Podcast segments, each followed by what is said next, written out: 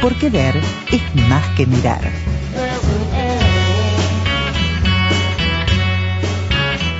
Si para algo está lindo hoy y va a estar en los próximos días es para ver una buena serie en casa o para ir al cine y por eso tenemos la fortuna de contar con el aporte de nuestro compañero Wilmar Umpierres que nos ilumina siempre el camino cada jueves. ¿Cómo andás, Wilmar? Bien, eh, decir buenos días es casi que, una falta de respeto, es una, en todo caso una gentileza.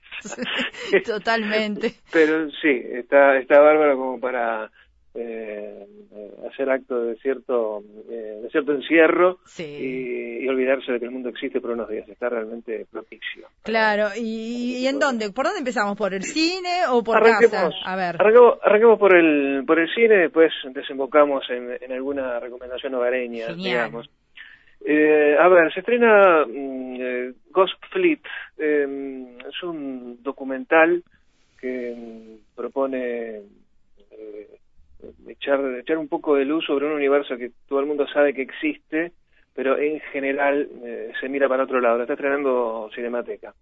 Eh, Ghost Fleet, se puede eh, traducir literalmente como, como este, embarcación fantasma o flota fantasma. Es un, documental que, narra o retrata lo que es la, la esclavitud en nuestro siglo este siglo XXI, eh, fundamentalmente en la industria pesquera tailandesa, eh, uno de los de, los principales eh, esquemas financieros económicos que tiene que tiene ese país con millones de trabajadores que son literalmente capturados y retenidos secuestrados este encadenados en, en alta mar durante años. Trata de imaginarte que te secuestren te pongan te pongan unas unas esposas unos grilletes y te llevan al, al, océano abierto a pescar durante años. Un horror, eh, Años, no es que bueno, te, llevan tres días y, y, vuelves, no, años. Y eso se, se reitera eh, durante, ah, te diría que los últimos 80 años de, vida económica de, esa zona, bueno, esto es una práctica bastante, bastante habitual, acentuada, por ponerle que en los últimos 45, 50 años. Una práctica que, que todo el mundo, entre comillas, libre sabe, conoce, consume, fundamentalmente lo que esta gente, lo que esta gente produce. O sea, este delito ocurre porque eh, hay gente que consume el, resultado de esta actividad, que es la pesca. Es, tan simple como eso. Y en el mundo lo conocen, en el mundo lo saben, miran para otro lado porque conviene, y en definitiva, como se trata de millones de personas, en general pobres, que mm, eh, no revisten el menor interés para los eh, centros de poder, bueno, son simplemente eso, mano de obra esclava, eh, que si tienen un poco de suerte, un poquito de suerte, después de un montón de años los devuelven a, la costa, a cualquier costa, no ya a su país, y arreglate como puedas.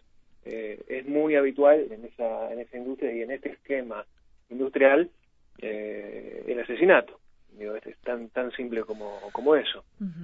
Y, bueno, y esta, estas condiciones infrahumanas este, de, esta, de esta gente eh, queda muy bien eh, retratado. Es una película muy impactante, realmente es una, una película muy impactante que, que, nos tendría que hacer rever y repensar, no quizás nosotros que, que, no somos quienes deciden prácticamente nada, pero desde las actitudes pequeñas es que se transforma el mundo, en definitiva. Eh, bueno, es una película que fue muy patrocinada y muy traccionada por la activista tailandesa eh, Fátima, no me acuerdo el apellido porque este, es casi impronunciable, que fue nominada al Premio Nobel de la Paz del 2017, si no recuerdo mal, y que, bueno, ha dedicado su vida, esta, esta Premio Nobel, a, ayudar a estos, a estos hombres a que puedan regresar a sus casas, a que puedan regresar a sus hogares. Es una película muy impactante, eh, no salís de la, de la sala este, como si nada. Es Me imagino. Es ese tipo de cine que te, que te cuestiona desde un montón de aspectos y que está bien, es uno de los papeles del cine. Eh, vamos, es tan simple como eso. Sí, por supuesto. Eh, y Wilmar se estrenó en el Día Mundial de los Océanos, ¿no? Exacto. en Cinemateca. Y sigue en cartel allí. Sigue en cartel allí, es muy, muy recomendable. Perfecto. nadie vaya a esperar, nadie se equivoque de sala y ella vaya a esperar este, explosiones y, y, ese tipo de cosas. No es, una, no es hombres de negro, quiero decir. Bien. es un documental que está muy pensado para que eh, tomemos una mínima conciencia sobre uno de los aspectos que rodean a, la industria, en este caso la industria de la pesca. Es una muy buena película. Después se estrena Un Milagro, yo lo, lo, lo, catalogaría así, Un Milagro. La, película se llama La Culpa, no Un Milagro. Sí. Eh, es un milagro que se esté estrenando. A ver, ¿por qué? Hace un tiempo yo la había visto, eh, la, había, la había comentado con algún compañero de la radio, me parecía, este, bueno, decíamos, bueno, ¿cómo es posible que esta película no haya tenido ningún recorrido en las eh, salas locales? No ya en el mundo, donde prácticamente pasó desapercibida, no es un cine de, de, alto consumo, eh, y milagrosamente aterrizó en las salas locales. Qué suerte. Repito, llama La Culpa, es eh, danesa, es una película danesa del 2018, del año pasado, o sea, no, no es tan, eh, no tiene tanto tiempo, en realidad. Eh, una película que dura apenas 85 minutos, o sea, menos de una hora y media. está protagonizada por Jacob Cedergren, que es un actor muy importante en, la península escandinavia, es un tipo muy conocido. Mira. Eh, es, una suerte de, de Darín, pero pero nórdico, digamos, un, tipo muy, un tipo muy conocido por, por allá. Eh, ya lo hemos visto en, en, un montón de series, fundamentalmente nórdicas, y bueno, acá se pone al hombro una película que es prodigiosa. ¿Por qué? Porque eh, lo único que narra es eh, historia de un oficial de policía em, que fue se mandó, se mandó una macana aparentemente y fue eh, suspendido, fue sancionado.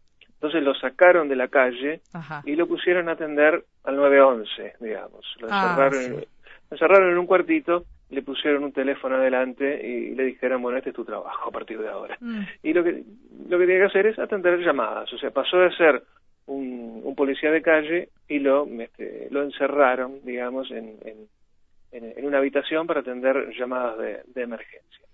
En ese trabajo está atendiendo llamadas de, emergencia cuando recibe el llamado de una mujer, eh, que por la voz él interpreta, nosotros los espectadores también, que es una mujer que está en problemas, mm. em, no puede hablar mucho, pero el policía se dio cuenta de que podía estar secuestrada. Entonces mm. le pregunta, ¿usted está secuestrada? La otra persona le dice sí. Pero como no puede hablar mucho, el intercambio entre ellos tiene que ser muy muy pequeño, muy minimalista. Él tiene que hacer preguntas muy concretas y se tiene que responder eh, de manera también muy sintética, muy, muy, pero muy concreta. Entonces, Mensajes cifrados. Absolutamente monosílabos. O sea, eh, ¿está usted bien? Sí, no.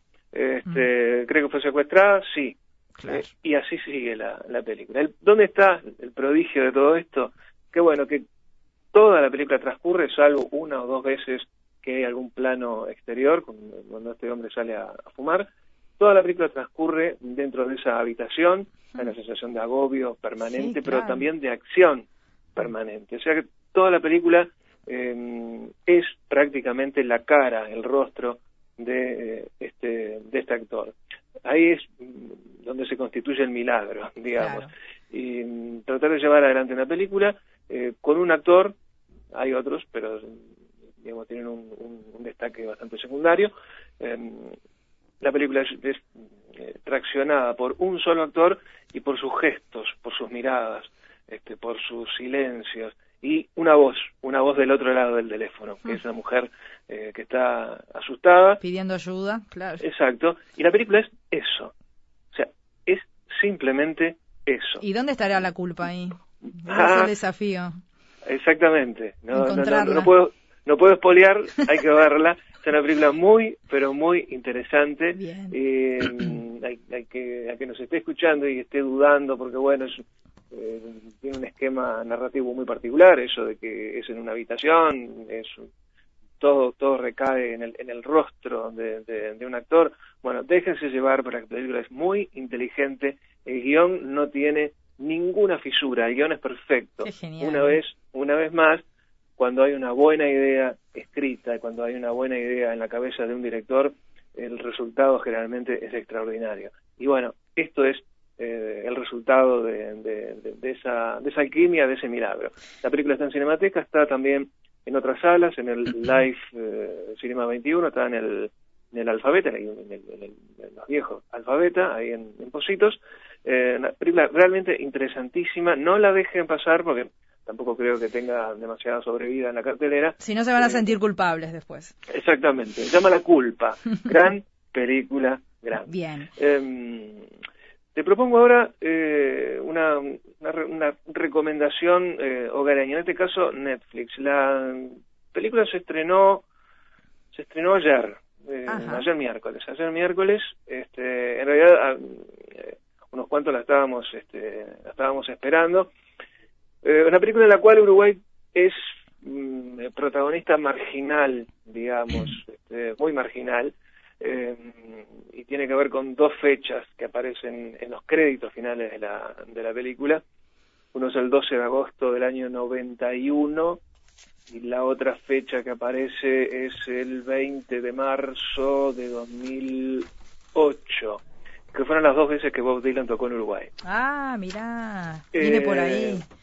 Eh, viene por ahí el asunto. La película es el Rolling Thunder Review, un documental de Martin Scorsese que se estrenó ayer a nivel mundial en esa plataforma, en, Netflix.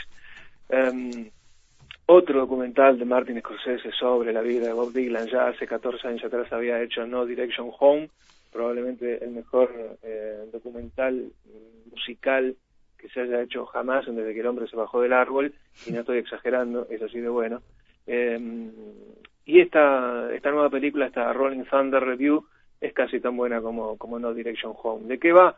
Retrata básicamente la gira de, un Bob Dylan que se estaba reconstruyendo o reinventando de las tantas reconstrucciones y de las tantas reinvenciones que tuvo eh, el, pequeño judío de, Minnesota.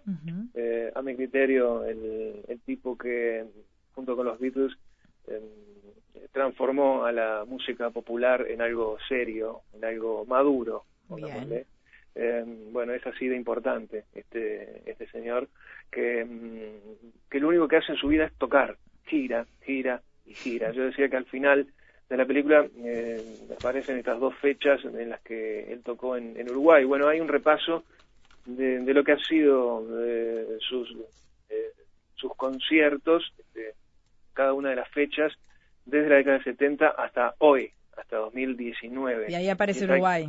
Y ahí me tomé la molestia de buscar a ver eh, este, y bueno ahí estaba ahí estaba Uruguay en esas dos este eh, en esas dos fechas en principio la película relata lo que fue el arranque de la de la Rolling Thunder que mm, fue una gira que en principio estaba pensada para el año 75 y 76 estoy hablando de 1975 1976 en, en ese nuevo resurgir de, de Bob Dylan el hombre eh, invita a un montón de amigotes que tenía por allí para ir de gira y ver qué pasa.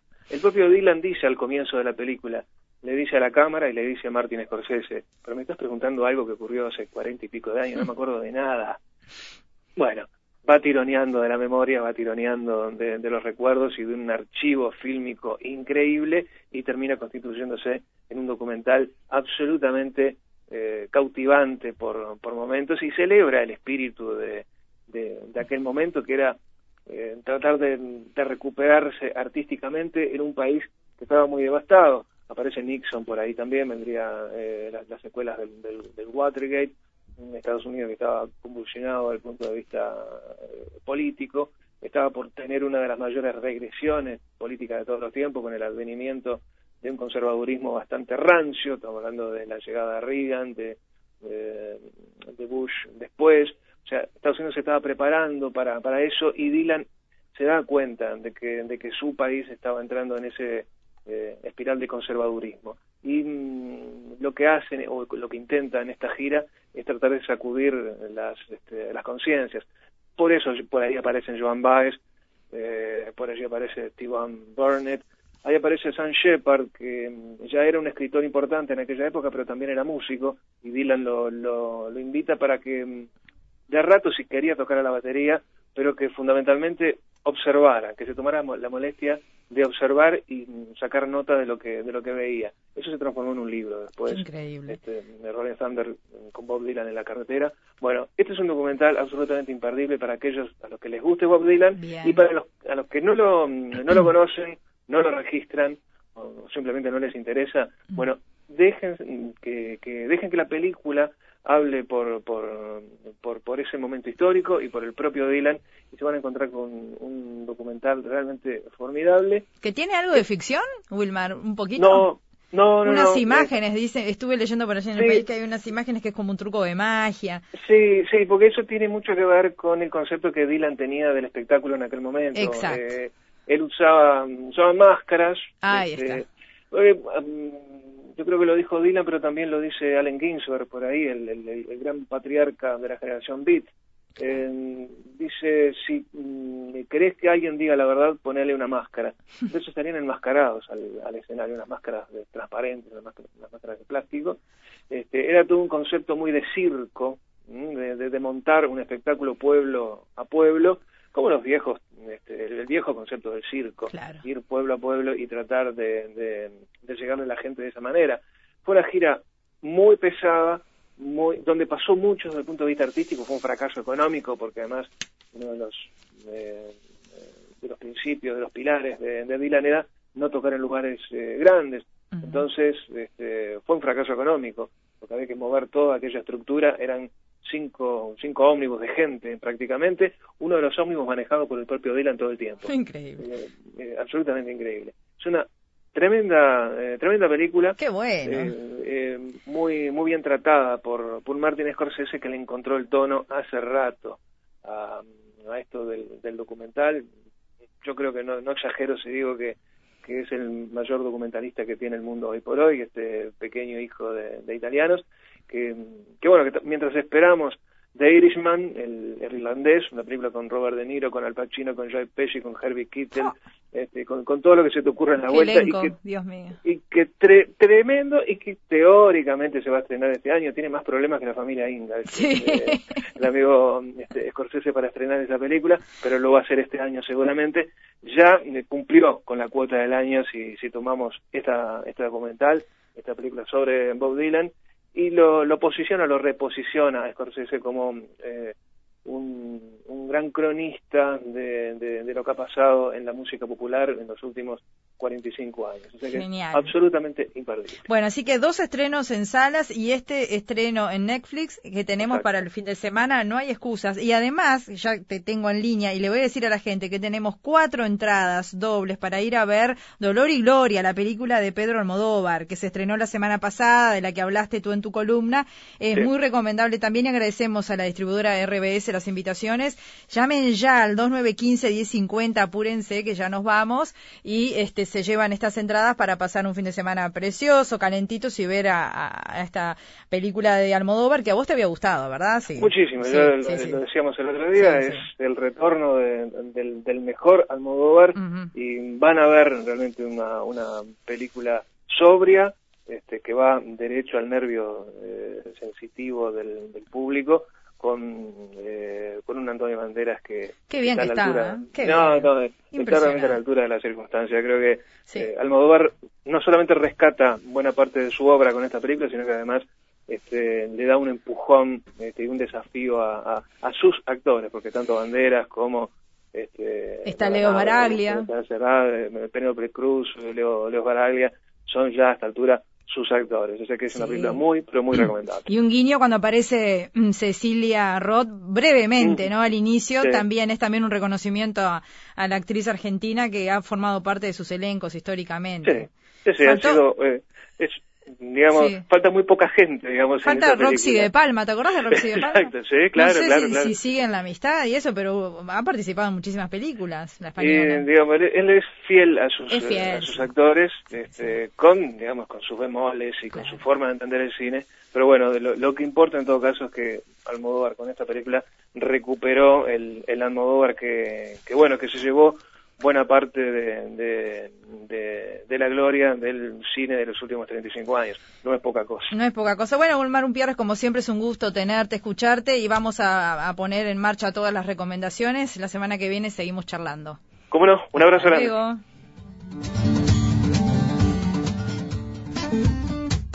Puntos de vista. Porque hay diferentes formas de interpretar la realidad. Participan Gustavo Vila, Lourdes Vitabar, Adriana Martel, Mónica Golista, Nelson Díaz, Alfredo Fonticelli y Julio Scavino. 10 de la mañana, 56 minutos. Volaron las entradas para ir a ver la película de Almodóvar, Dolor y Gloria. Bueno, ya vamos a tener más seguramente en los próximos días para compartir con ustedes. Gracias por estar allí, por estar atentos y esperemos que disfruten. Nos vamos, ¿eh? ya estamos llegando al cierre de puntos de vista. Va a llegar Mario Bardanca con todo ese equipo. Se fue esta mañana la selección uruguaya a Brasil para disputar la Copa América. Hubo gente que se acercó tempranito al aeropuerto para despedir a su querido selección, de eso estará hablando seguramente Mario, con Sergio, con José Carlos, con Gianela. Y bueno, en materia de básquetbol, a las ocho y media de la noche sigue el metro ¿eh? en la cancha de Unión Atlética, el local va a recibir la visita de Miramar, Estocolmo va a ser local ante Tabaré, igual que Verdi Rojo que va a recibir al Lagomar, esto a modo de adelanto de algunas de las actividades deportivas que se vienen en las próximas horas. La invitación está planteada para mañana a las 8 de la mañana, como siempre va a ser un gusto tenerlos por aquí. Que pasen bien.